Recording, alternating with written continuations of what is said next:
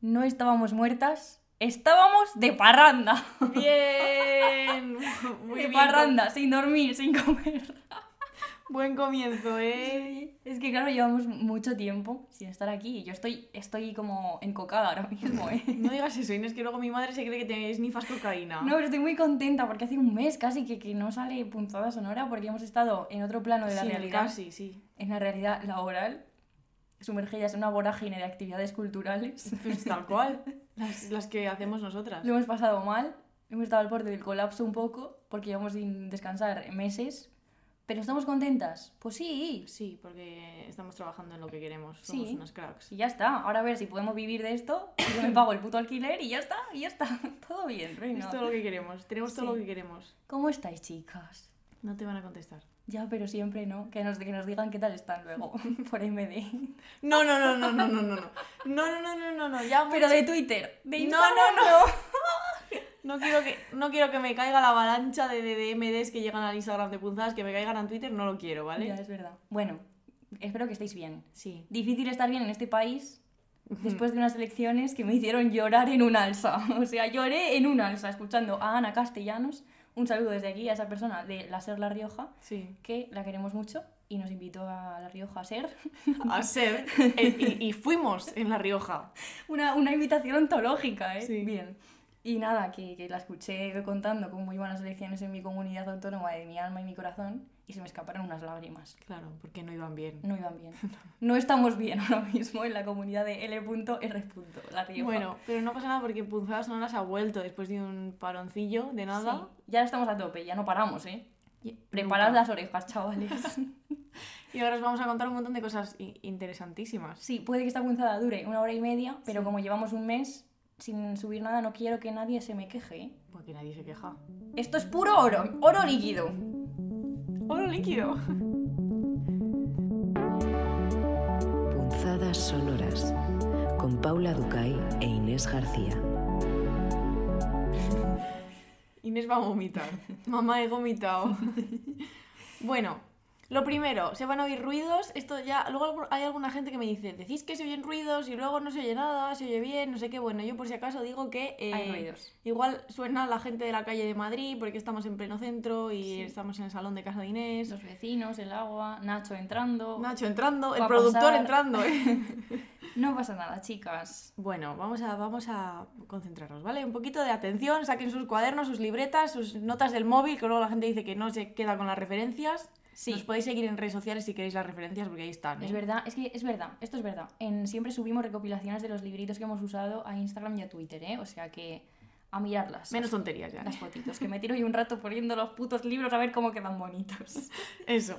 Por cierto, me voy a quejar sí. un momento rápido. Dale, dale. Cuando me meto en Google Imágenes para poner una foto de un libro, siempre están pixeladas. A ver, llamamiento a las editoriales, las cubiertas en digital en buena calidad, por Por favor. favor, es que hay muy pocas en buena calidad, esto es verdad, ¿eh? Porque luego los prescriptores culturales que aparentemente somos, no podemos hacer bien nuestro trabajo. Sí. Chicas, chicas. Y dicho esto, Vamos a hablar de abismarse, que es el, el título, el título de este episodio.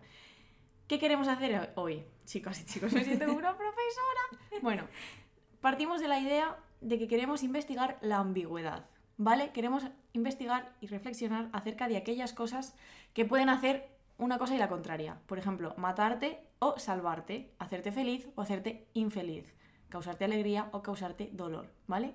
Cosas que como que se dividen en ciertas dicotomías y que son ambiguas y que según cómo nos venga el aire, pues puede ser bueno o puede ser malo, ¿vale?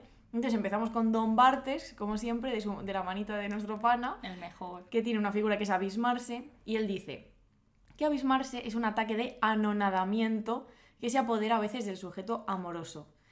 Y este ataque de anonadamiento puede venir o bien por desesperación o bien por plenitud, ¿no? Primera dicotomía del podcast. Vale. Y dice, herida o felicidad me dan a veces ganas de abismarme. ¿Qué quiere decir esto? Pues muchas cosas. Abismarme, una palabra que me cuesta mucho decir. Pues e- eres podcaster, ¿eh? Trabajas en la radio ya, ¿eh? Abismarme. abismarme, vale. Entonces dice Bartes, por ejemplo, esta mañana en el campo el día es gris y benigno, y entonces sufro. O, otra instancia posible, un día, bajo la lluvia, esperamos el barco a orillas de un lago y por tanto estoy feliz, ¿no? Está el sufrimiento y la, y la felicidad. O la felicidad. Sí, es decir, la explosión del abismo puede venir de una herida, ¿no? Puede ser una catástrofe o de una fusión, de una fusión amorosa, de una felicidad ex excesiva, como morir juntos de amarnos, ¿no? Dice Bartes. Y voy a citar.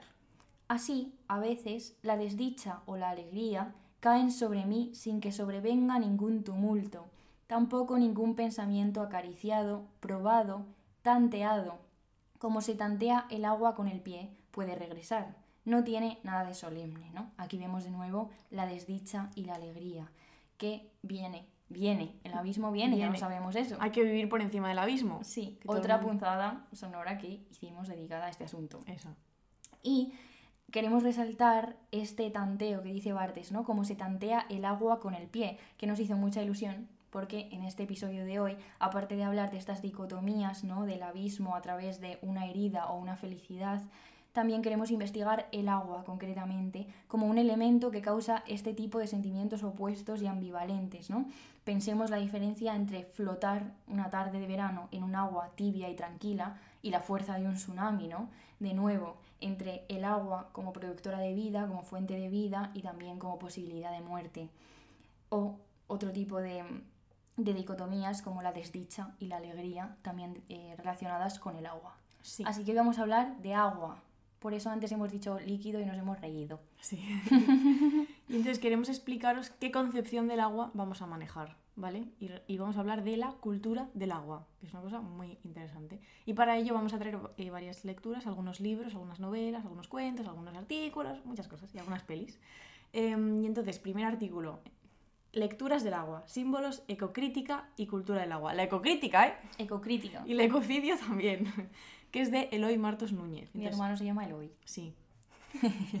buena, buena, buena punto. Visto que la gente ya se vaya enterando de los asuntos. Entonces, empezamos con una cita que dice, hablar de la memoria y de la cultura del agua es hablar de una construcción semiótica, de una fabulación que no siempre tiene como referentes los cursos de agua en sí, sino otros objetos y seres contiguos, asociados o vinculados a ellas. Para empezar, el agua, desde las más antiguas cosmogonías, siempre ha estado unida a la sacralidad, a los mitos primordiales y fundacionales de prácticamente todas las culturas. El agua está en todas partes, chavales. Sí. Y en todos los mitos efectivamente fundacionales de muchísimas culturas, no solo la nuestra. Sí, entonces es muy interesante pensar que, sin embargo, el paradigma dominante en el que solemos aproximarnos al agua tiene más que ver con considerarla un recurso, ¿no? una materia prima, incluso una fuerza caótica que muchas veces hay que doblegar. Sin embargo, en este texto el autor aboga por otro paradigma, ¿no? como decía Paula, que es el de la cultura del agua, que tiene que ver con la dimensión social, histórica, cultural y de la memoria del agua. El autor defiende que es necesario este enfoque más holístico que nos aleje simplemente de relacionar el agua con la ciencia o con la tecnología, ¿no? Y prestar atención a la importancia que el agua y que todos los fenómenos que la rodean, que son muchísimos, tiene para las distintas comunidades, es decir, para las personas es muy distinto entender el agua como objeto, ¿no? que sería concepción más de como recurso, como gestionar el agua, o como sujeto, ¿no? como fuente de, posibilidades en sí misma. Y en el texto se nos diferencia entre la época racionalista, ¿no? que empieza a desvalorizar la naturaleza para considerarla simplemente un almacén de materias primas, ¿no? que esta sería una concepción del agua como objeto, y la concepción anterior, que es muy interesante eh, que en el artículo, si os interesan estas cuestiones, reflexionan mucho acerca de la poética del agua en la antigua Grecia, por ejemplo, citan a muchísimos eh, poetas y estos consideraban el agua como un alma viva, ¿no? Por eso es fuente de todos estos, estos poemas, ¿no? La importancia poética del agua. Entonces, si la entendemos como sujeto, es posible construir una metodología que nos sirve para articular una mirada ecocrítica. y a Paula le hace la gracia la palabra ecocrítica. Pero esto es muy, muy interesante porque básicamente para que lo entendamos esto de articular una mirada ecocrítica, el autor sugiere que si consideramos el agua como sujeto y como fuente de muchísimas manifestaciones culturales, sociales e históricas, ¿no? si vamos al colegio y enseñamos a los, a los niños todo lo que tiene que ver con la mítica, las leyendas, em, y todos los imaginarios culturales que rodean al agua, puede ser así más fácil enseñar también el respeto a la gestión sostenible y responsable de recursos hídricos cada vez más escasos. ¿no? Es decir, articular como un discurso que mezcle, digamos, la educación que puede ser ambiental, ¿no? más relacionado con el agua como fuente de vida o biológica o como recurso, pero teniendo como esta idea también del agua más amplia como sujeto y como fuente de otras muchísimas cosas. En el texto también se recogen muchos, eh, muchas leyendas míticas de España acerca del agua, como la de Doña Urraca en Castilla, de una fuente, que me gustó muchísimo. Entonces, todo esto, ¿no? Como dar una formación más amplia del agua. Em, Además, había una idea que me gustó muchísimo que decía que el agua desborda fronteras y localismos, ¿no? que es una manera también de aproximarnos, el agua va y viene por todo el mundo, ¿no? y hay, hay míticas del agua y leyendas del agua y construcciones acerca del agua en lugares tan distintos y tan diversos, pero que todos pueden ser unidos por un hilo conductor que sea justamente ¿no? Hmm. Eh, este elemento. Sí. Claro, y el agua, como decíamos, está un poco en todas partes. Eh, en el artículo se pone un ejemplo que es la noción de catástrofe en la poética clásica, y es que el agua, claro, el agua puede ser muy peligrosa, esto lo sabemos todos. Eh, inundaciones, ahogamientos, ataques de seres marinos en la mitología, naufragios de barcos. El otro día hablábamos dónde era el, estrecho, el, estrecho este donde naufragaban. El de Drake, que está entre el Ushuaia, ¿no? En Argentina. Y Chile, que son el final del continente. Y en la Antártida. Claro, y claro, ahí se ahoga todo el mundo. Sí. Porque ese sitio no, ese sitio no hay que ir.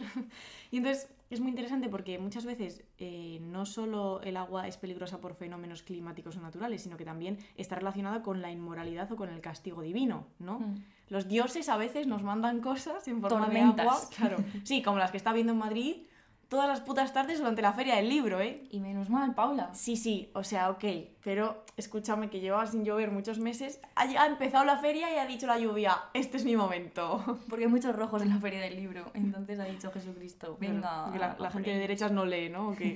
no he dicho eso.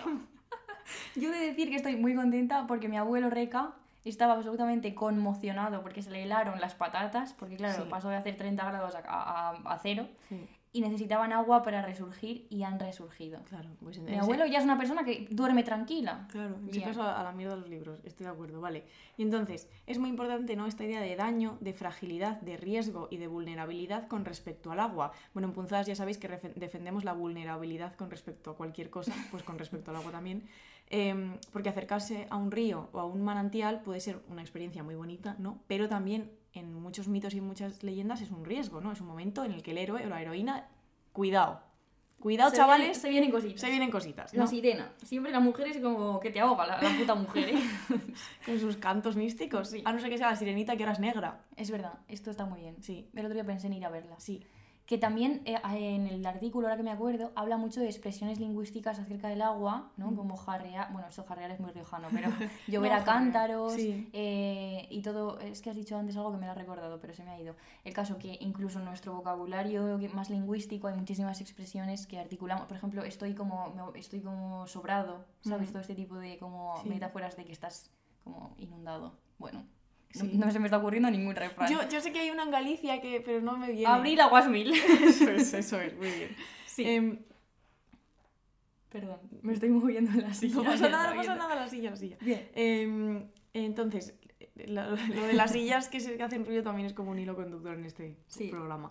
Entonces, la conclusión un poco del artículo es la necesidad de articular mm, precisamente un enfoque más holístico. A mí lo de holístico me suena como a yoga, pero no, holístico es más. Sí, ya lo sé, lo sé. holístico en el que el agua pues, se entiende como un contenedor o como un vehículo de creencias y no solo como un recurso que tenemos que gestionar, etc. ¿no? Y entonces, una cita del artículo dice: El agua es a menudo el hilo al cual se ensartan los otros elementos de la vida es el hilo en este collar de cuentas. Y también nos acordábamos, pensando en el agua, en la película El agua de Elena López Riera, que es un mm, ejemplo eh, brutal para, todo esto que estamos contando. Para ilustrar este artículo, ¿no? Cómo ella se centra a través de un formato que mezcla. Bueno, es que no queremos ahondar mucho porque en otra punzada sonora, en la de Primavera, puede ser, hablamos de esta película más detenidamente, pero vamos, que ella hace un formato documental para recoger justamente los mitos que hay acerca del agua en una comunidad concreta, en una comunidad em, en la que mayoritariamente son mujeres las que están influidas por este, por este tipo de imaginario y es una peli chulísima que recomendamos un montón.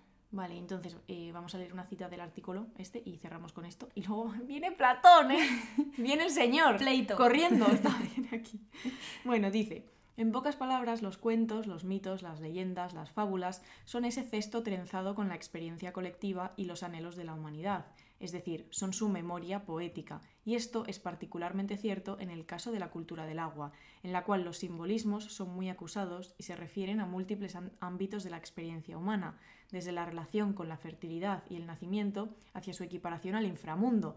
No en vano, el Hades está circundado por ríos, lagunas y símbolos asociados a la cultura del agua, como el barquero Caronte.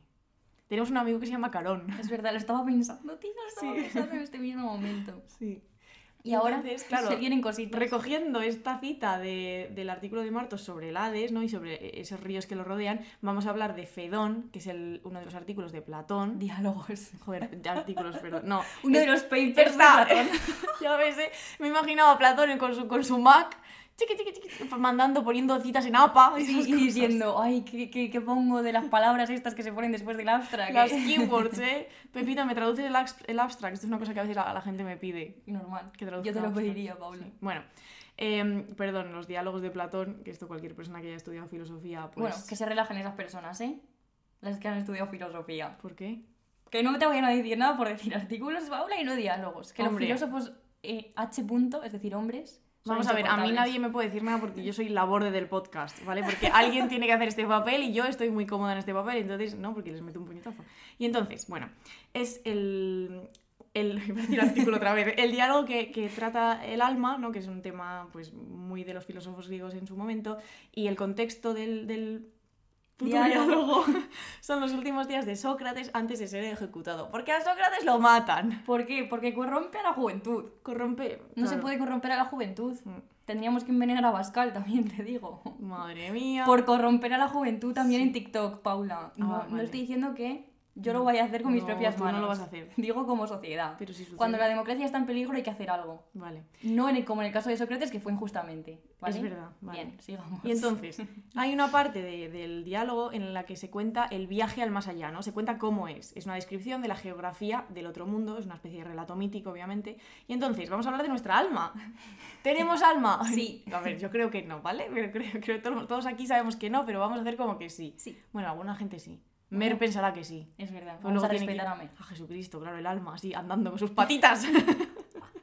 bueno, entonces, nuestra alma es inmortal y necesita atención, ¿no? En plan, eh, tenemos que atenderla en el tiempo que llamamos vivir y en el resto del tiempo también, en la muerte y en el viaje al Hades, porque ese es- el viaje es un periplo, ¿eh? El viaje ahora os lo vamos a contar. Entonces, en el diálogo se habla de cómo es ese camino que conduce al Hades. No es un camino sencillo, no es un camino único, o sea, hay varios y se necesitan guías, tiene muchas bifurcaciones, muchas encrucijadas y depende del tipo de vida que haya tenido la persona, pues va por un camino u otro. Nos estamos riendo porque es Me está dando risa. ¿eh? Vienen los Madre chistes, mía. vale. Entonces, en, en el diálogo se hace una descripción de la Tierra y después se habla de las, cavi- de las cavidades y de, lo- de los lugares más profundos y dice, todos estos, estos lugares, están conectados entre sí bajo tierra en muchos puntos y por orificios a veces más estrechos y otros más anchos, y tienen conductos por donde fluye agua abundante de unos a otros como en, los vasos comunicantes. Incluso hay bajo tierra, tierra ríos perennes de incontable grandeza, tanto de aguas calientes como frías. Y entonces dice que hay una sima extraordinariamente mayor que las demás, que atraviesa la tierra entera, y aquí cita a Homero, porque Homero dice, muy lejos, por donde está bajo tierra el abismo más profundo, el tártaro, hacia este abismo confluyen todos los ríos y desde este de nuevo refluyen. Y de nuevo aquí esta idea de que los ríos confluyen, ¿no? que es una cosa, y luego refluyen, que es como la contraria, pero sucede todo como en el mismo río y en el mismo agua, o la misma agua. Y siempre la posibilidad del abismo. Es que siempre está el abismo, ¿eh? No hay que caer, pero está ahí. Nos gusta el abismo, ¿eh? Nos Sí. gusta el abismo como concepto. Ya lo he inter- como que lo he interiorizado en mi, en mi geografía del afecto. Ah, muy bien, claro. Vale, entonces nos dice Platón que, bueno, Platón, Sócrates, pero bueno, en fin, nos dice alguien que hay muchas corrientes, pero destacan cuatro. La primera es Aqueronte, que llega hasta la laguna Aque- Aquerusiade, y allí van a parar la mayoría de las almas de los difuntos para estar un rato. Ahí están un rato, ¿vale? Y luego está otra corriente que se llama Piriflegetonte, lo he dicho bien, ¿eh? Piriflegetonte, Sí, sí. que son torrentes de lava. Y luego está el Estigio, que es la laguna Estigia, ¿no? Sí. Que todos aquí conocemos. Las cosas suceden entonces así. Los difuntos, los difuntos, un ataque de risa, llegan a la región donde les conduce su daimon, que para quien no lo sepa, lo del daimon es el guía, que en, en los textos, bueno, en, en Sócrates en general esto sale mucho. Y son juzgados por haber vivido o no piadosamente. Entonces, hay dos posibilidades. Una, haber vivido moderadamente, ¿no? En este caso hay embarcaciones, entonces tú llegas a la laguna en un barco y allí estás un rato nadando tranquilamente, no muy estresado, como purificándote y pagas las penas de tus delitos, pero como hemos vivido moderadamente, los delitos son, yo qué sé, haber reciclado mal un día, ¿sabes? Que te equivocas y tiras el puto tetrabrica al este Sí. azul y en realidad va al amarillo, bueno, pues nadas ahí un poco y entonces eres absuelto y recibes honores. Luego está la opción 2, que es que, que han cometido sacrilegios, asesinatos o crímenes. En este caso no hay como una nadación eh, tranquila, ¿no? sino que se les arroja al tártaro y de ahí no salen. O sea, no vuelven a la tierra, ¿vale? Pasan allí un año entero, me gusta esto lo de, este, el meme de Paquitas Salas de 7, ¿sabes?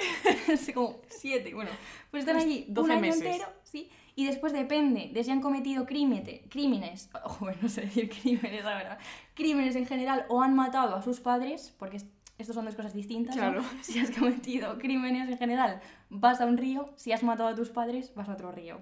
La sentencia, esto me gusta muchísimo, en estos ríos tú estás arrastrado por, por corrientes en el tártaro y entonces estás llamando y gritando a quienes has matado o has ofendido para poder salir del flujo del agua. Esto es un poco, es un poco una persona pataleando en el río, gritando e intentando convencer a quienes has dañado injustamente, para que esto saber si te perdonan. Claro. Y en esto En tendrías que caso- gritar un montón de nombres. En ¿eh? mi caso, que no sé nadar encima, yo pediría perdón como una zorra para, que me echaran un cacharro de esos redondos naranjas. Tía. Un flotador. hombre, porque imagínate en el tártaro este con lo- el priplegenón. Eso es una movida.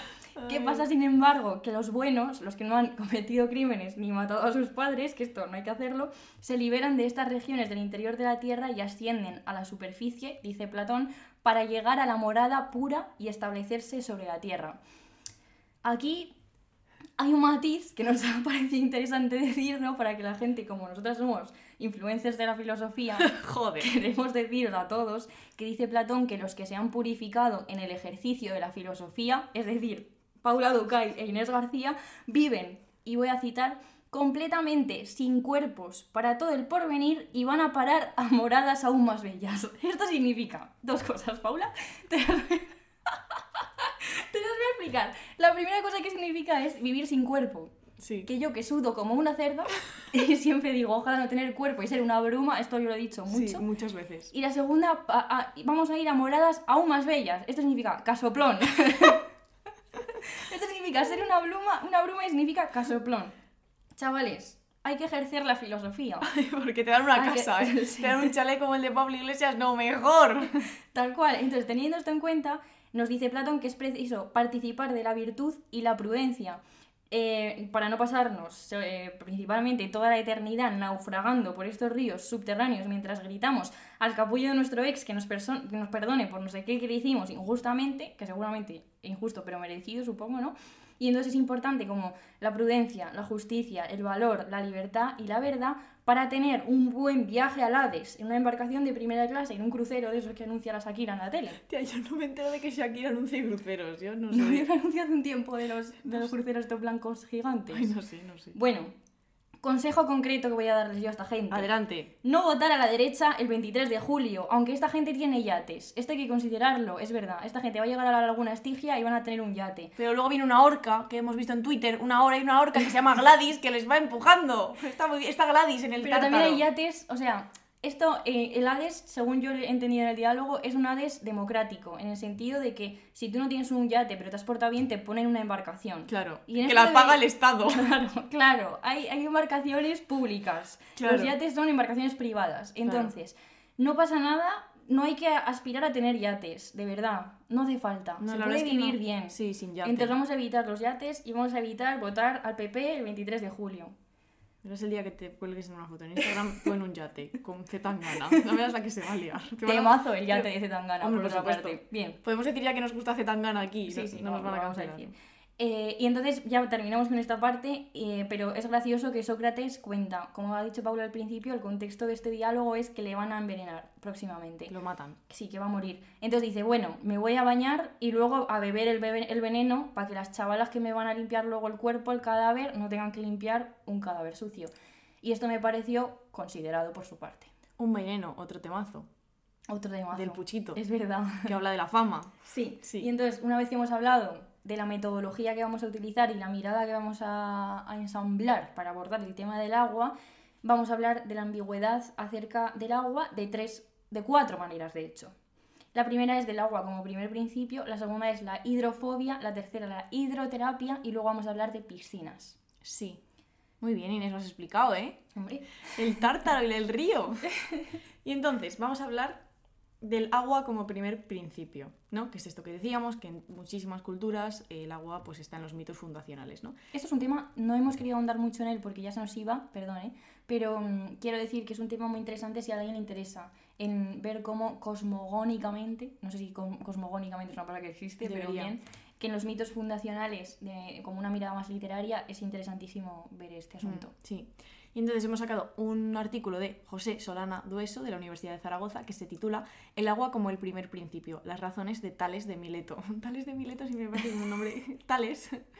Tía, me estoy pensando en señores como estudiosos de la filosofía griega, escuchando a, a dos jambas hablar de Platón y de tales así, como bien, pero con un poco de comedia, porque es cómico. Ya. Inevitablemente. Yo me leí el diálogo ese del Fedón, la parte tal, me eché unas risas a la una de la mañana en mi habitación, que la gata me miraba en plan, ¿qué hace?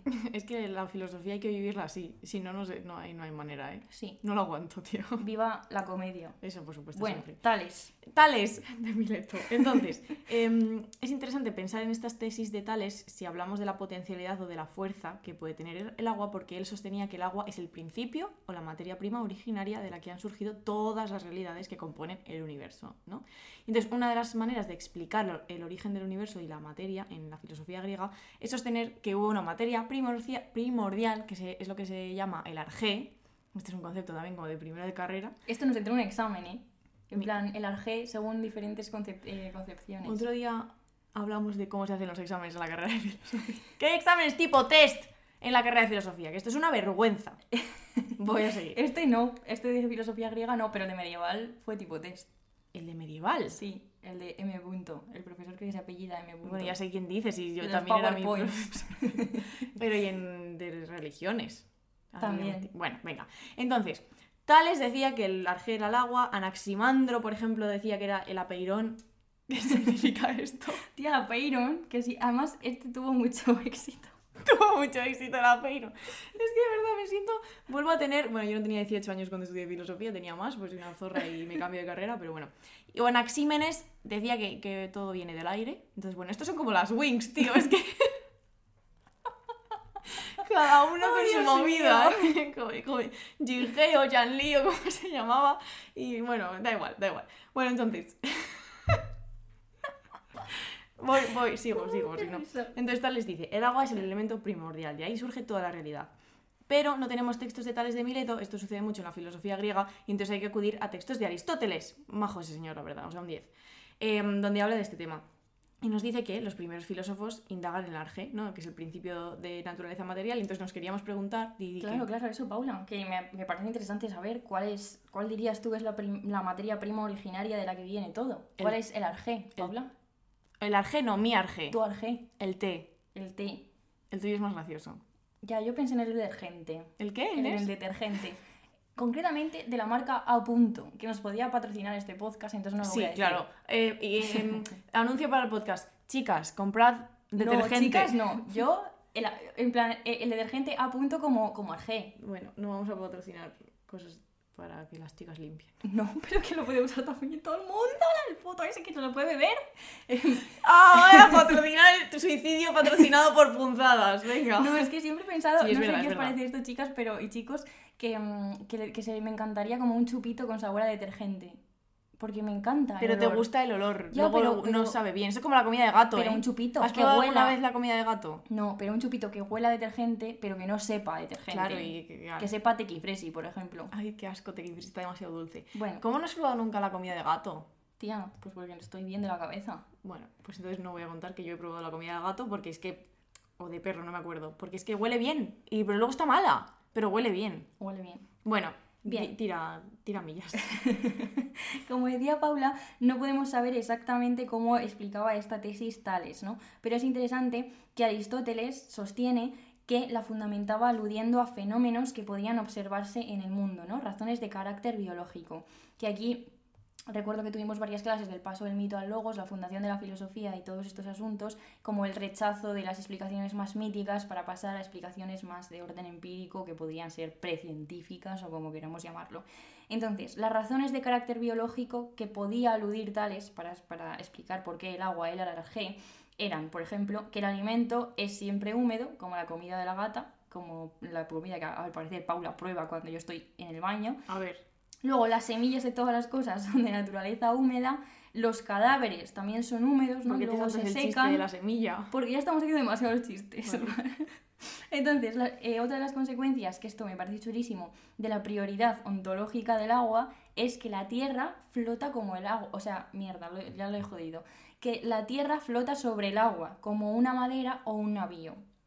¿No? Imaginemos la, que es una tesis, que está bien, la Tierra flotando como, Pero no flota. como un navío. No, No. pero bueno, es una de las consecuencias Pero es que igual la gente se va a pensar que piensas que flotan. Bueno, los terraplanistas y los hidro... Hidroplanistas. también. hidroplanistas, pues un saludo. Vale.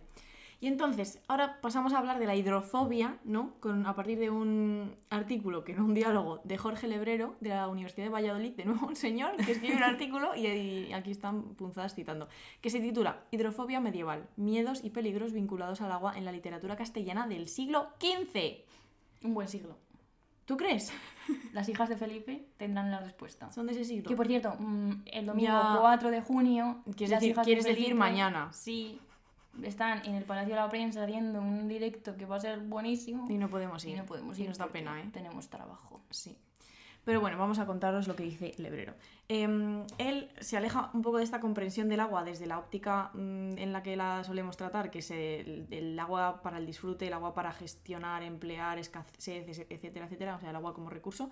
Y entonces le interesa investigar la construcción cultural que las personas del medievo tenían acerca del agua. Y cita a un señor, pone en el guion, un señor llamado Guriet. Gurievich, que podría ser un buen título de una novela que se publicaría, por ejemplo, en libros del asteroide o algo así, ¿sabes? Como que le es verdad, un señor llamado. Es un. Tía, escribe un cuento de esto. Bueno, que me presenten al señor primero, ¿no? Y entonces, lo que defiende es que es justamente en la Edad Media, en el momento en el que las personas empiezan a levantar barreras con una natu- naturaleza que antes consideraba, perdón, Sí, es levantar barreras contra una naturaleza que antes que se consideraba que estaba unida a las ah, personas. o sea, unida al individuo, Sí. claro, y entonces se empiezan a levantar barreras contra ella. se separa el individuo y el entorno, vale. Y entonces, ¿qué pasa? Que la naturaleza puede despertar en las personas sentimientos encontrados, ¿no? Como decíamos al principio del episodio, admiración o sometimiento. Tú puedes admirar, eh, yo que sé, una tormenta, pero luego te cae un rayo. Eh, atracción o rechazo, ¿no? También es importante eh, recalcar, como hacemos todo el rato aquí, que somos dependientes de la naturaleza, que, mm, los seres humanos exi- existamos en un plano independiente a ella. Y el agua es un buen ejemplo de todo esto, porque el ser humano siempre ha tenido como cierta actitud de respeto hacia el agua, porque eh, eso, porque puede producir muchísimos daños, ¿no? Tormentas, inundaciones, envenenamiento de aguas para el consumo, que siempre son como historias muy trágicas, eh, el océano y el mar cuando está en- enfurecido, pues cuidado con eso. Cuidado con la peña, me hace siempre mucha gracia los vídeos de turistas que se acercan a un a un mirador al lado- a las rocas y luego les cae todo el torre porque parecen gilipollas, ¿sabes? No saben que el agua... Es que hay que tener cuidado con eso. Bueno, no vamos a hablar de gente eh, manejando situaciones con agua mal, porque últimamente con las inundaciones que ha habido en el sur de este nuestro país, ha habido vídeos de ciertas personas portando carritos de bebé por una calle absolutamente inundada y, ca- y volcar el carrito, que bueno. En fin, no diré yo cómo educar a los hijos, ni cómo cuidar a los hijos, porque yo no soy nadie para decir eso. Pero a lo mejor no es la mejor decisión.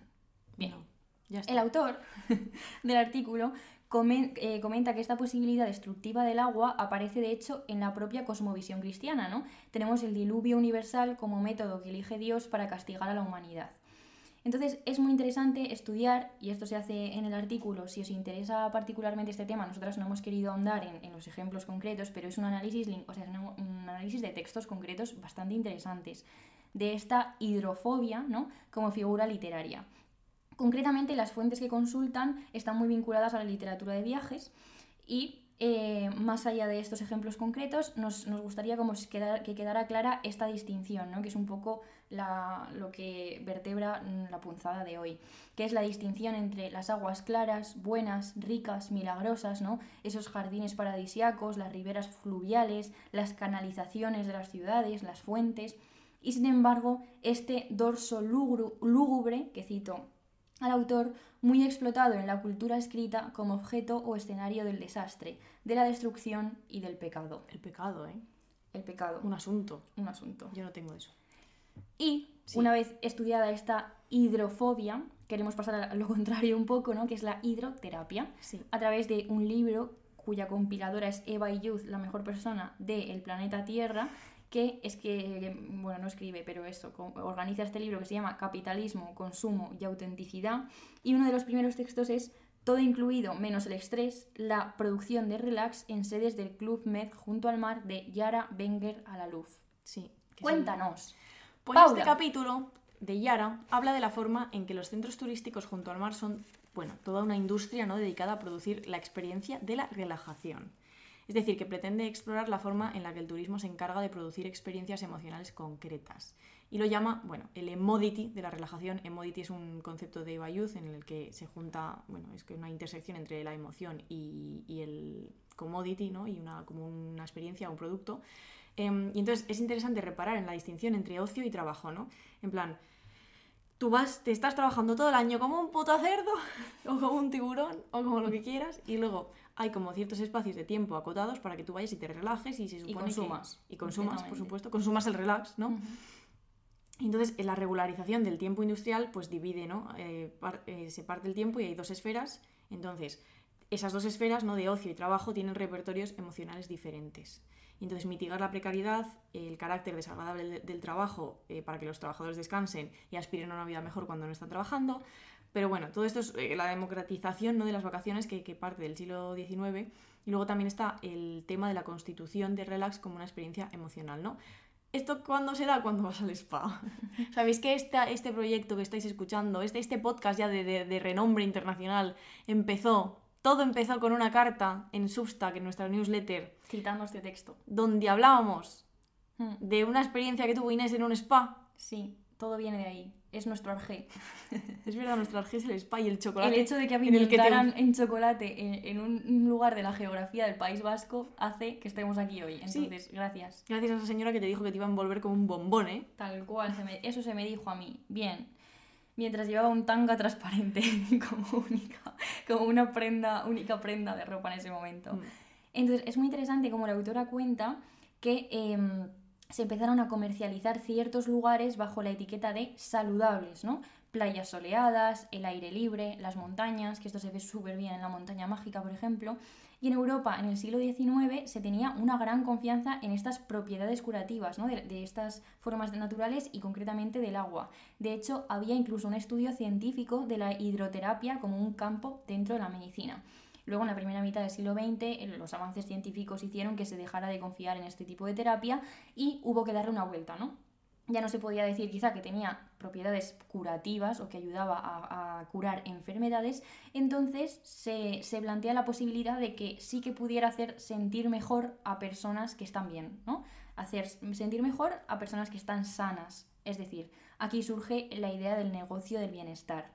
Y a esto, a esta idea, se añade un mensaje psicoterapéutico concreto, que es que todos individualmente podemos regular nuestras emociones. Es decir, que si estamos mal, que si estamos cansados, podemos elegir tener unas vacaciones semiterapéuticas, ¿no? que consistan en respirar un rato. Muy importante siempre lo de individualmente. Sí, esto en el, si os interesa este tema, en el capítulo se explora mucho esta, esta idea, ¿no? Bueno, todas estas ideas y también como los cambios espaciales, ¿no? Entre salir de la ciudad eh, ya es salir de, de lo que tienes ahí y de todo el, el estrés y de todas las propiedades, aquí se me ocurre Simmel, ¿no? Cuando Mm. habla de la urbe, eh, negativas de la ciudad, como pueden ser la rapidez, la contaminación, el ruido, el hecho de alejarte de este espacio ya hace que, que sea posible un bienestar eh, distinto.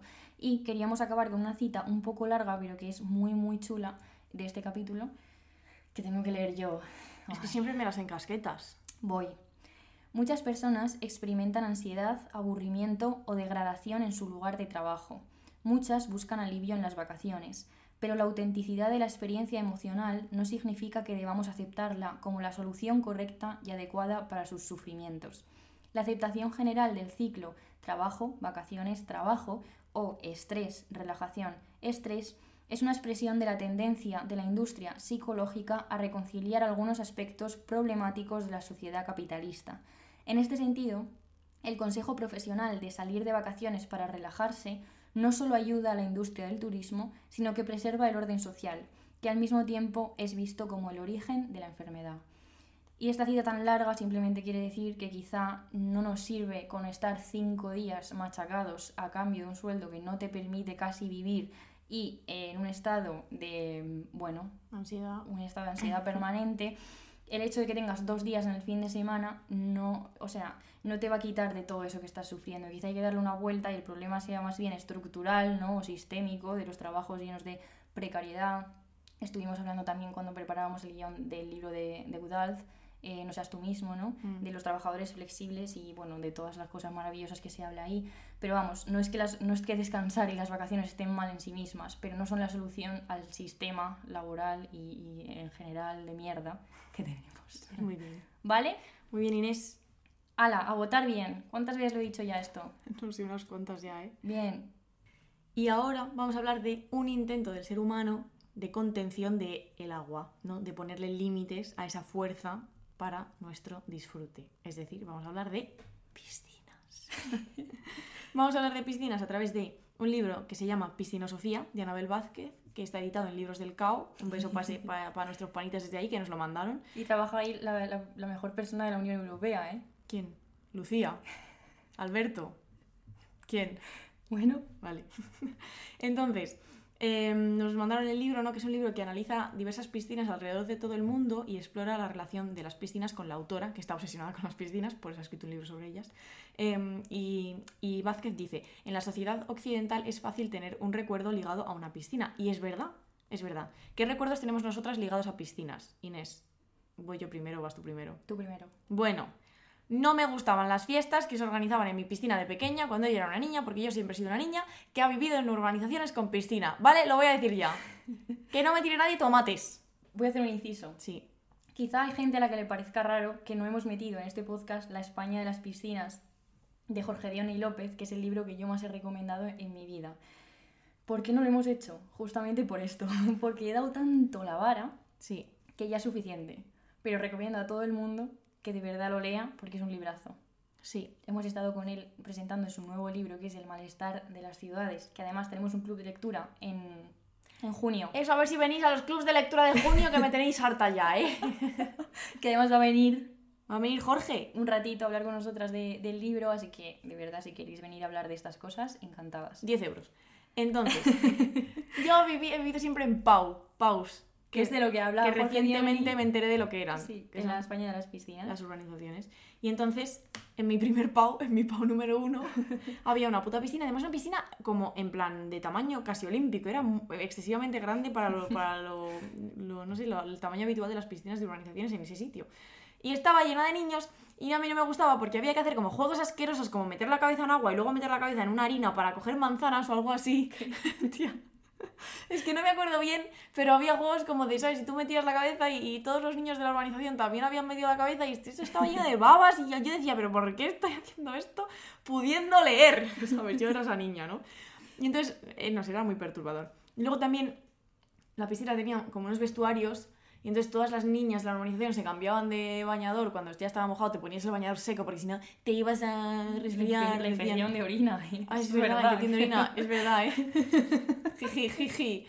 Jiji, jiji, la infección de orina. Yo tuve infecciones de orina, claro, cuando era niña. Sería de eso, de que, de que no me quería quitar el bañador mojado. Sería de eso, ¿eh? Bueno. Pues yo no me quería cambiar delante de la gente porque yo era una niña pudorosa. Entonces me bajaba y me decía, voy a mear y ya de paso me cambio. ¿Sabes? Como una mentira y, y- y todo el mundo sabía que yo lo que quería era no enseñar una teta en- en- en- que no tenía ni tengo, pero igual. Me encanta que has elevado el tono de la voz como 6 decibelios No, para siento. contar esta parte. Perdón, perdón. Bueno, Bueno. mi experiencia con las piscinas, yo lo único que puedo decir es que mi tío Robert siempre me ha llamado la mea piscinas porque yo me meo en las piscinas. Vale. Yo me meo en las piscinas siempre. Mm. De hecho, había relatos míticos que sugerían en la que en la piscina de Arnedillo, si te meabas, se iluminaba el pis Sí. para que no lo hiciéramos. Y yo hacía comprobaciones de veía que era una farsa y decía, a mear. Porque tú estás en la piscina metido y vas a ir al baño. Esto es que no sé. Pero yo creo que todo el mundo se mea en las piscinas. Sí, claro, un poquito. y en el ¿Tú mar. también te meas en la piscina, Paula? No te pega nada, ¿eh? Mm, No, no. Es que no voy. A Nadie me va a invitar a su piscina. Y a la mía no, ya no puedes venir. ya. Luego no voy, no voy. Es que no me gusta excesivamente Ya. la piscina, ¿eh? Yo, esto es lo segundo que iba a decir, es que nunca, eh, siempre me, he sentido muy incómoda en las piscinas, primero porque no sé nadar, no sé tirarme de la cabeza, no sé hacer el pino, no sé hacer volteretas, no sé nada yo en el ámbito En acuático. realidad sí sabes nadar, ¿eh? Que la última vez que fuimos a, una- a un cierto sitio que no vamos a decir para que no vaya todo el mundo, que hay en tu pueblo, fuimos y había una pareja de, de, de euskaldunes o algo así. Y estaba ahí Irati o como coño se llamaba, Izaskun, y que te quiso enseñar a nadar porque ella era No. profesora de natación. No, pero pasó que yo tengo un churro en Arnedillo para ir a, a mi poza de confianza y yo me tumbo en el churro patas arriba para no tocar el suelo porque me da cosa.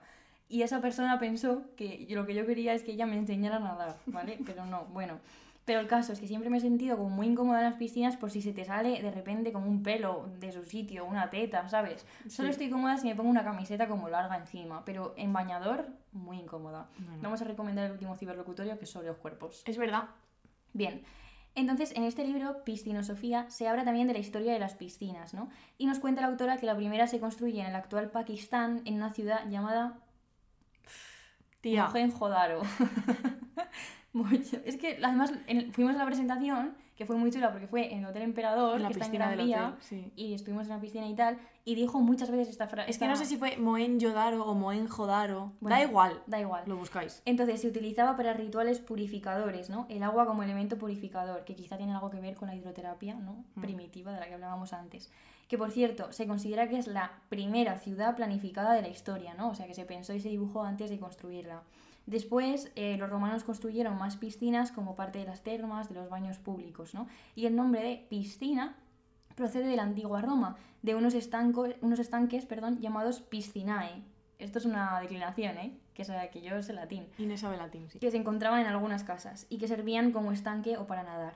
Sí, una de mis partes favoritas del libro es el capítulo 5, que se llama Las piscinas imaginadas, porque empieza hablando de la piscina que tuvo Silvina Ocampo en su casa de Buenos Aires. Silvina Ocampo, magnífica escritora y cuentista. Eh, y la autora intenta rastrear esa piscina, pero no hay información sobre ella y entonces se la imagina, ¿no? Entonces algo parecido sucede con la piscina que había en el Círculo de Bellas Artes, en Madrid, un sitio a donde, por cierto, vamos últimamente mucho, Sí, nos pasan cosas súper bonitas. a que nos den buenas noticias. Em, entonces, la librería Antonio Machado del Círculo está donde antes hubo una piscina. Y eh, la autora cuenta que si entramos al Círculo de Bellas Artes, vemos en el vestíbulo una línea neg- negra que marca el tamaño de la antigua piscina y la hemos visto, porque hemos ido y la hemos visto. Y hemos dicho, coño, la línea de la piscina. Sí, existe es de verdad. fuerte que la librería fuera como donde la gente nadaba, Sí, ¿eh? sí, sí, muy fuerte. Y luego se convirtió, creo, en un, en un restaurante y luego en una bolera y ahora es como parte también del teatro porque tienen ahí Sí. un teatro y, y unos cines. Bueno, Es muy interesante. Sí, sí, es curioso imaginarse como la extravagancia que suponía una piscina en el centro de Madrid a principios del siglo XX. ¿eh? De repente, zaca, Una piscina. una piscina. Sí, y una de las tesis principales del libro es que todo el mundo sonríe en el bordillo de una piscina y que las piscinas crean a su alrededor, y cito, un campo magnético de ligereza y alegría. Y como estamos en un podcast en el que queríamos hablar justamente de la ambigüedad, de la dicotomía y de la posibilidad de que algo te genere cosas opuestas, ¿no? Pues queríamos poner un poco en duda esta tesis, ¿no? Para pensar si quizá no todo el mundo sonríe en el bordillo de una piscina, ¿no? Mm. Y para eso vamos a hablar de La cronología del agua, que es un libro de Lidia Yuknavich, que nos ha mandado la editorial Carmot Press, así que damos muchas gracias desde aquí, porque lo hemos disfrutado mucho. Y voy a contar una cosa perturbadora, que es que en la, la cubierta del libro hay una foto de una, ni- de una chica buceando, que es mi prima Candela, o sea... Es mi prima Candela. Hasta el otro día miramos, ¿verdad? Y se lo pasé a ella y ella misma me dijo, soy yo. ¿Sabes? ¿Quién me ha hecho esa foto? Es fuerte. O sea, Pero bueno, tu prima tiene una hermana gemela. Sí, muchas gracias a Carmot Press por mandarnos el libro y por poner a mi prima en la cubierta. por las dos cosas. Ya ves. Ah, me toca a mí, perdón, perdón. Silencio sepulcral. Perdón, perdón, perdón, perdón. Bueno, la autora cuenta ¿no? en este libro cómo fue su, ni- su niñez, su adolescencia y, y su juventud. Y aquí viene el drama, porque siempre, siempre está, em, que tanto ella como su hermana son víctimas de abusos por parte de su padre y para Lidia, para la autora, el agua, la natación, siempre fue un modo de escape de esa situación terrible que existía en su casa. Y nos ha llamado mucho la atención que el libro está dividido en partes eh, y los títulos de los capítulos son Aguantar la respiración, Debajo del agua, La humedad, Reanimaciones y la otra cara del ahogamiento, o sea, todo relacionado con el agua, ¿no? Y entonces, vamos a leer el principio del libro. Que también es largo, perdonad, pero es que de verdad no salgo de, de estas líneas. Carraspeo, ¿eh? Adelante, Voy. Paula. El día que mi hija nació muerta, después de sostener ese futuro tierno e inerte de labios rosados en mis brazos temblorosos, mientras le cubría la cara de lágrimas y besos, después de que le dieran mi niña sin vida a mi hermana, que la besó, seguida de mi primer marido, que también la besó, y luego a mi madre, que fue incapaz de abrazarla y de sacarla de la habitación del hospital, una cosita envuelta y sin vida, después de todo eso, la enfermera me dio tranquilizantes, una pastilla de jabón y una esponja. Me llevó a una ducha especial con un asiento. El agua pulverizada cayó sobre mí ligeramente, cálida. Me dijo, sienta bien el agua, ¿verdad? Sigues sangrando bastante, no pasa nada. Yo sangraba, lloraba, meaba y, vomitaba. Me transformé en agua. Al final volvió para, en sus palabras, evitar que me ahogara. Era una broma. Me hizo sonreír. Este párrafo, que no sé qué te parece, pero yo lo leí varias veces. Estoy sudando. eh, tiene mucho que ver con el resto del libro, ¿no? Con la constante posibilidad de ahogamiento y también, de nuevo, esta ambigüedad con el agua como posibilidad de evitar ese ahogamiento, aunque sea durante un rato, ¿no? En el caso de la autora, mm, pues escapar de casa para nadar un rato era una forma de, de sobrevivir. El agua como fuente de vida, de resistencia y también como posibilidad de muerte. El libro parte de esta escena eh, para luego adentrarse en la infancia de Lidia, o sea que vuelve atrás cronológicamente, en una familia que, como ha dicho Paula, cuyo padre abusaba de, de ella y de su hermana, y también habla de su madre, ¿no? Una mujer ausente y alcohólica que afronta como puede la realidad en la que vive, ¿no? Encadenando distintos intentos de suicidio. Y como decíamos, para esta niña, ¿no? La única vía de escape fueron las piscinas. Voy a leer algunas citas con respecto a esto, en las que dice las únicas cosas que me importaban estaban en la piscina, el único lugar en el que me sentía como algo más que una hija. A veces pienso en que llevo toda la vida siendo nadadora. Todos mis recuerdos se arremolinan como el agua en mi memoria alrededor de los acontecimientos de mi vida. O puede que todo lo que me ha pasado lo entienda mejor si lo visualizo en una piscina grande llena de agua turquesa clorada. Y no sé, recomiendo mucho este libro. Me abruma un poco como, como hablar de él porque tiene muchísimos asuntos, eh, todos bastante eh, complejos. Y, mm, por ejemplo, el momento en el que ella se tiene que marchar a la universidad y empieza a recibir ofertas de becas para natación, su hermana mayor, en cuanto pudo, por supuesto, escapó sin mirar atrás de esa casa ¿no? y de su padre. A ella le cuesta, pero finalmente, gracias a su madre, también consigue marcharse a la universidad y allí por primera vez empieza a tener una vida libre, ¿no? o por lo menos lejos de su padre y de, y de su casa. Que por supuesto, debido a que las cosas que ha vivido mmm, la marcan para siempre, implica un tremendo caos, ¿no? Encadena una vida eh, marcada por las drogas, el alcohol, el sexo, los abortos y el absoluto descontrol. Ella misma dice en el libro varias veces que hay varias formas de ahogarse, ¿no? Y también que en el agua, como en los libros, puedes abandonarte. También es muy interesante cómo, en, bueno, con el paso del tiempo y debido a pues, este machaque del cuerpo que, que es al que se somete ella misma, eh, empieza a escribir también, va abandonando la natación y va encontrándose con la escritura, cu eh, cuenta su estancia en muchas universidades y su relación con, con escritores y, y cómo pues, también encuentra en los libros ¿no? otra forma de, de salvación. Mm. Y recomiendo mucho el libro, la verdad. Es, eh, es muy chulo, mm. sí, muy duro, la verdad, y muy chulo. Y también la, el, la, forma de escribir, hay párrafos donde no hay comas, ¿no? Como esta... Mmm, como un torbellino. Sí, es, es muy chulo la, la, construcción del libro, muy variada, es un libro largo, eh, que, que, tiene muchas cosas muy distintas.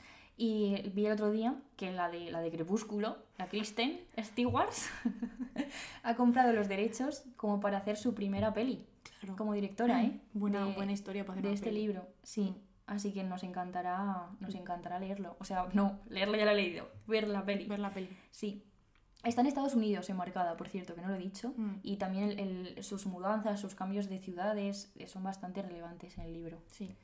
Y nada, muchas gracias y, y adelante. Y adelante, que vamos a hablar de otro libro, que no se ha acabado esto ¿eh? todavía. Sí, vamos a hablar de otro libro. La verdad que muy bien, bien. Me gusta hablar de estos libros. Es Piscinas que no cubren de María Agúndez, que es de la editorial 16, que también nos lo mandaron hace tiempo y pues, por, por- pues no lo habíamos leído hasta este momento. Y habla de María, que es una niña que se muda a Menorca con sus padres a una casa llamada El Calipso, que ella misma nos dice que parece una pecera y que tiene una piscina en forma de cacahuete, desde la que se ve el mar. A lo largo del libro vamos descubriendo el ambiente de la ciudad que habita María, ¿no? de su Menorca, podríamos decir, con personajes y lugares muy peculiares, como su cuidadora, que es una ex monja llamada Jerónima, que es muy chulo porque ella se pasa medio libro como intentando poder llamarla abuela, porque sus abuelos están muy ausentes, y ella siempre dice que no hasta que al final le dice que sí, y entonces le dice, ah, es que no sé cómo es abuela en, en menorquín. Abu- abu- es que es muy chulo, pero no lo voy a decir porque no me lo voy a inventar, ¿vale? Entonces nos cuentan que eh, un verano Jerónima, la monja, estaba harta de pasar calor y entonces construye una piscina para que las monjas puedan darse baños refrescantes. Entonces esto a la madre superiora no le gusta nada y le dijo, aquí no hemos venido a nadar. ¿Y qué hace? La envía a Palencia, le dice, allá no vas a pasar calor, tranquila, como castigo. Y entonces por eso que se escapa y vuelve a Menorca y por eso ya es ex monja, ¿no? Mm. Pero más allá, o sea, este personaje es fascinante, pero hay muchos personajes fascinantes y el libro está lleno de piscinas, de baños, de guiris, de fantas, de agua, de noches frías y cálidas, ¿no? Y es un agradable paseo por una infancia que ya se está acabando para dar paso a, a la adolescencia. Es un libro que además los, los digamos, son capitulitos como de tres hojas como mucho, de tres páginas, y, y me he divertido un montón, la verdad. Necesitaba como una lectura así, Sí, como sí. agradable y además como llena de, no sé, está es- como escrita desde la voz de una niña, ¿no? Y como llena de inocencia y, y también es muy gracioso, en plan, tiene unos vecinos del Opus y se tiene que comprar un bañador como de cuerpo entero para ir con ellos al barco, ¿sabes? No sé, como que me gusta. A veces la gente nos, nos pregunta que si no conocemos libros en plan así como más ligeros, porque Pues parece que mira. so- solo leemos dramones, pero mira aquí Este ser. libro es un muy buen libro para leer así cuando necesitas algo En la playa, ¿eh? ¿No? en la playa, en Claro. Menorca concretamente. Pues todos a Menorca a leer el libro y si vais a otra playa también podéis. Sí, y me gustó mucho también, lo voy a decir, em, que este libro refleja muy bien Menorca en verano, cómo es una ciudad muy mercantilizada, ¿no? Mm. Que aquí me, me lo leí a la vez que el malestar de las ciudades, entonces Sí. estaba muy cruzado, cómo todo está preparado para los turistas, ¿no? Y cómo en invierno se convierte en un, en un mundo totalmente diferente, y la llegada del verano y de la invasión. Esto está también como contexto y es Mm. muy, muy chulo.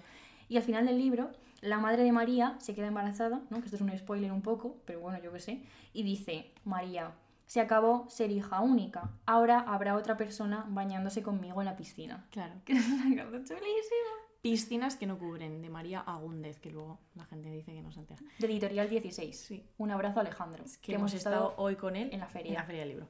Eh, bueno, y ahora queríamos traeros algunas mm, cosas de la tele y de las pantallas. eh, algunas, por ejemplo, eh, películas. Tío, no sé hablar. En plan, películas, diálogos, artículos. Todas estas palabras, tío.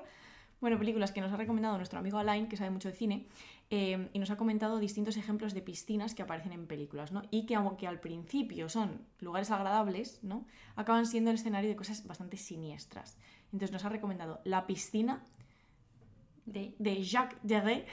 no, en de realidad, Erai. No sé cómo se dice esto. Jacques Deray. Em, Cegados por el sol de Luca Guadagnino, que a ti te gusta. Call me by your name. Yes. O La piscina de eh, François Ozon. Sí, y es muy interesante porque nos comentaba esto, ¿no? Como que a veces simplemente es el escenario como para que un matrimonio esté pues en una piscina, ¿no? Con Mm. esta visión agradable y lúdica y de repente empieza a haber relaciones de celos, ¿no? Y de repente la gente se mata entre ella. Como en The White Lotus. Tal cual, ¿eh? Que es un ejemplo muy bueno también de esta como de esta... mm, Sería un- una serie muy buena para pensar eh, en paralelo con el texto que hemos citado de la, la compilación de Bayouth, ¿no? Mm. Como es un ejemplo ideal, estos complejos de lujo, ¿no? Al borde Sí. del mar, como lugares para el bienestar. Y sin embargo, este, justo podría resumir de White Lotus este podcast, ¿no? Sí. El, el- el reverso oscuro. Es oscuro que te matan. Porque Te matan literal. Es que los ricos, ¿sí? Sí, Bueno. no están bien. Eh, entonces, bueno, no podemos hacer un episodio sobre piscinas y sobre agua sin mencionar el cuento El nadador de John Cheever. Que también hay una peli. que también hay una peli que nos gusta mucho, eh, que se publica en julio de 1964 en The New Yorker, y que cuenta la historia de Neddy Merrill, ¿no? un hombre que decide volver a su casa tras una fiesta atravesando el barrio de los suburbios donde vive nadando de piscina en piscina. ¿no? Entonces en cada una, pues, uy, perdón, y va encontrándose con amigos, con vecinos, y bueno, poco a poco nos damos cuenta de que las cosas no están del todo bien para Neddy. No vamos a hablar más del nadador porque es un cuento muy famoso, y si queréis lo leéis, y si no, pues no. Están todos los cuentos de John Cheever en un ejemplar que está editado en Literatura Random House, que es un tochaco, pero si os gusta leer cuentos, pues esos son buenos Genial. cuentos para leer, la verdad. Sí. Y ahora queríamos ir un poco más allá ¿no? de estas lecturas del agua, eh, con un delirio acerca de las relaciones Esto es mi culpa. que, que ha surgido en la cabeza de la persona más lista de España. Llevamos es una hora. Paula Ducay. Llevamos una hora de pod. Mm, Pero llevamos un mes sin grabar. Igual no lo contamos. No, sí, sí, esta gente va a estar contenta. Eh, Seguimos con una frase de Bruce Lee. Dila. Be water, my friend. Muy bien. Es decir, para mi madre, sé como el agua, amigo. Entonces, volviendo un poco a esta idea de, de las lecturas del agua ligadas a lo ambiguo y a las dicotomías, que era nuestro punto de partida de hoy, el agua es un elemento que se adapta a distintos recipientes, ¿no? Las personas de agua, personas resilientes. Esto puede ser un eslogan barato como de autoayuda, pero también nos puede hacer pensar, ¿no? En el equilibrio entre adaptarse a las situaciones y saber imponer tus límites, tanto en el amor como con los amigos, como en el trabajo. Entonces, en la sociedad y el sistema económico actual se premia justamente como, bueno, de hecho, claro, lo de Bauman, todo este, la- lo líquido, No he ¿no? querido meterlo porque la gente ya, Ya. se lo sabe, y creo. Bueno, pero lo, lo citamos. Se premia mucho la, justo, ¿no? La flexibilidad. Entonces podríamos pensar en el agua como un elemento flexible. Se buscan trabajadores flexibles, trabajadores líquidos y sobre todo gente que no se queje. Aquí otra vez Eudald Sí. con no seas tú mismo. Hay que quejarse, ¿eh? Sí. Podemos leer el agua justamente como un elemento que no se queja, que se adapta al camino. Que de- esto depende. Un momento, que voy a hablar de valles. Em, el Valle del Cidacos, Paula, que tú claro, sabes pues que es que lo pone aquí también. ya, ya, pero, pero...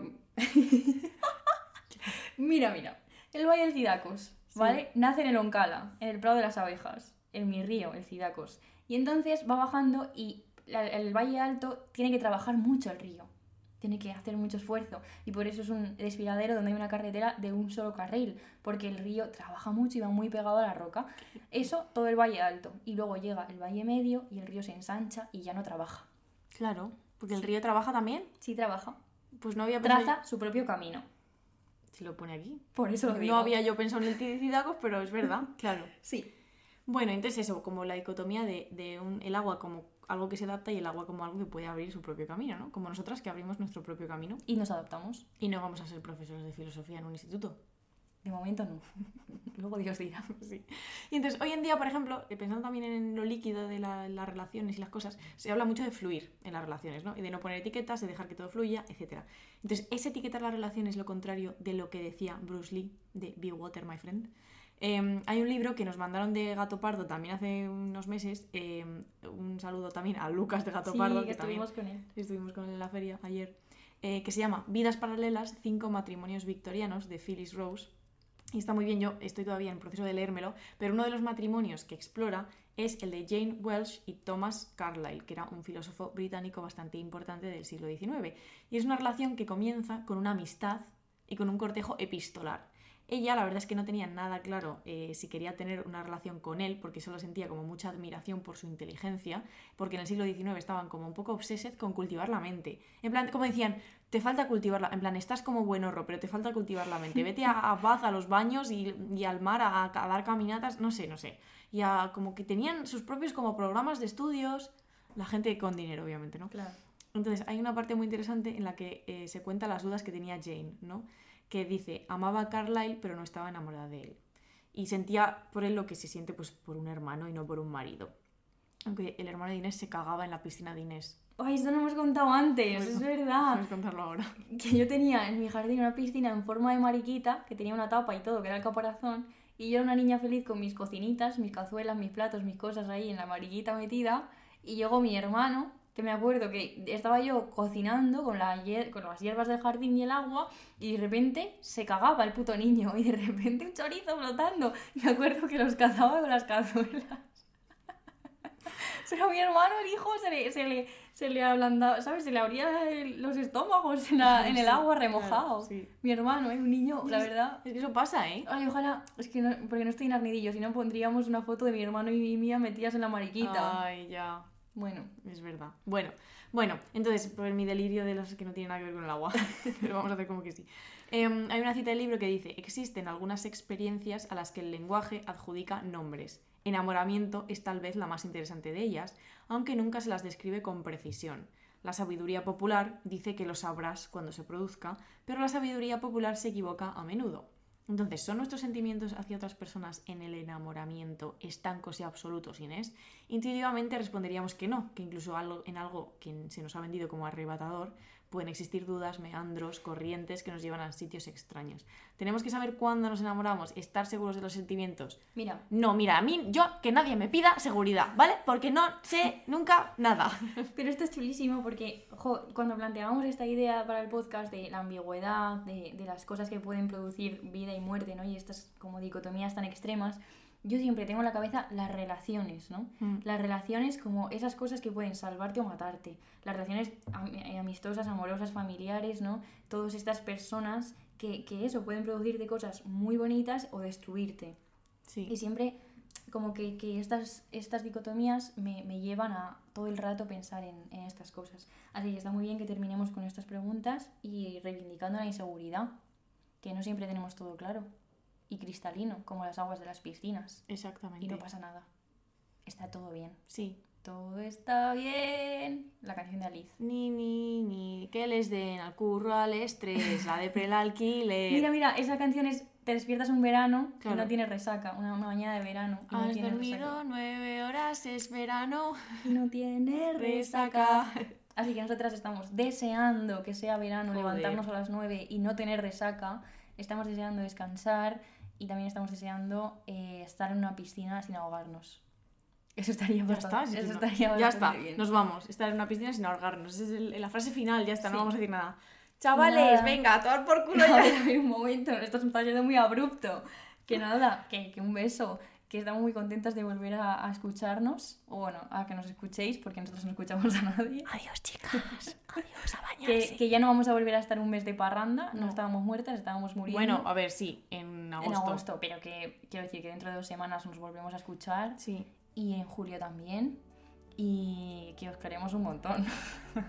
Os queremos, Muchas panitas. gracias, por cierto, vamos a decir a toda la gente que en la Feria del Libro nos hemos encontrado y han sido súper amables y súper cariñosos con nosotras. Sí. Nos hace una cantidad de ilusión ingente. ¿Cuándo nos van a pedir selfies?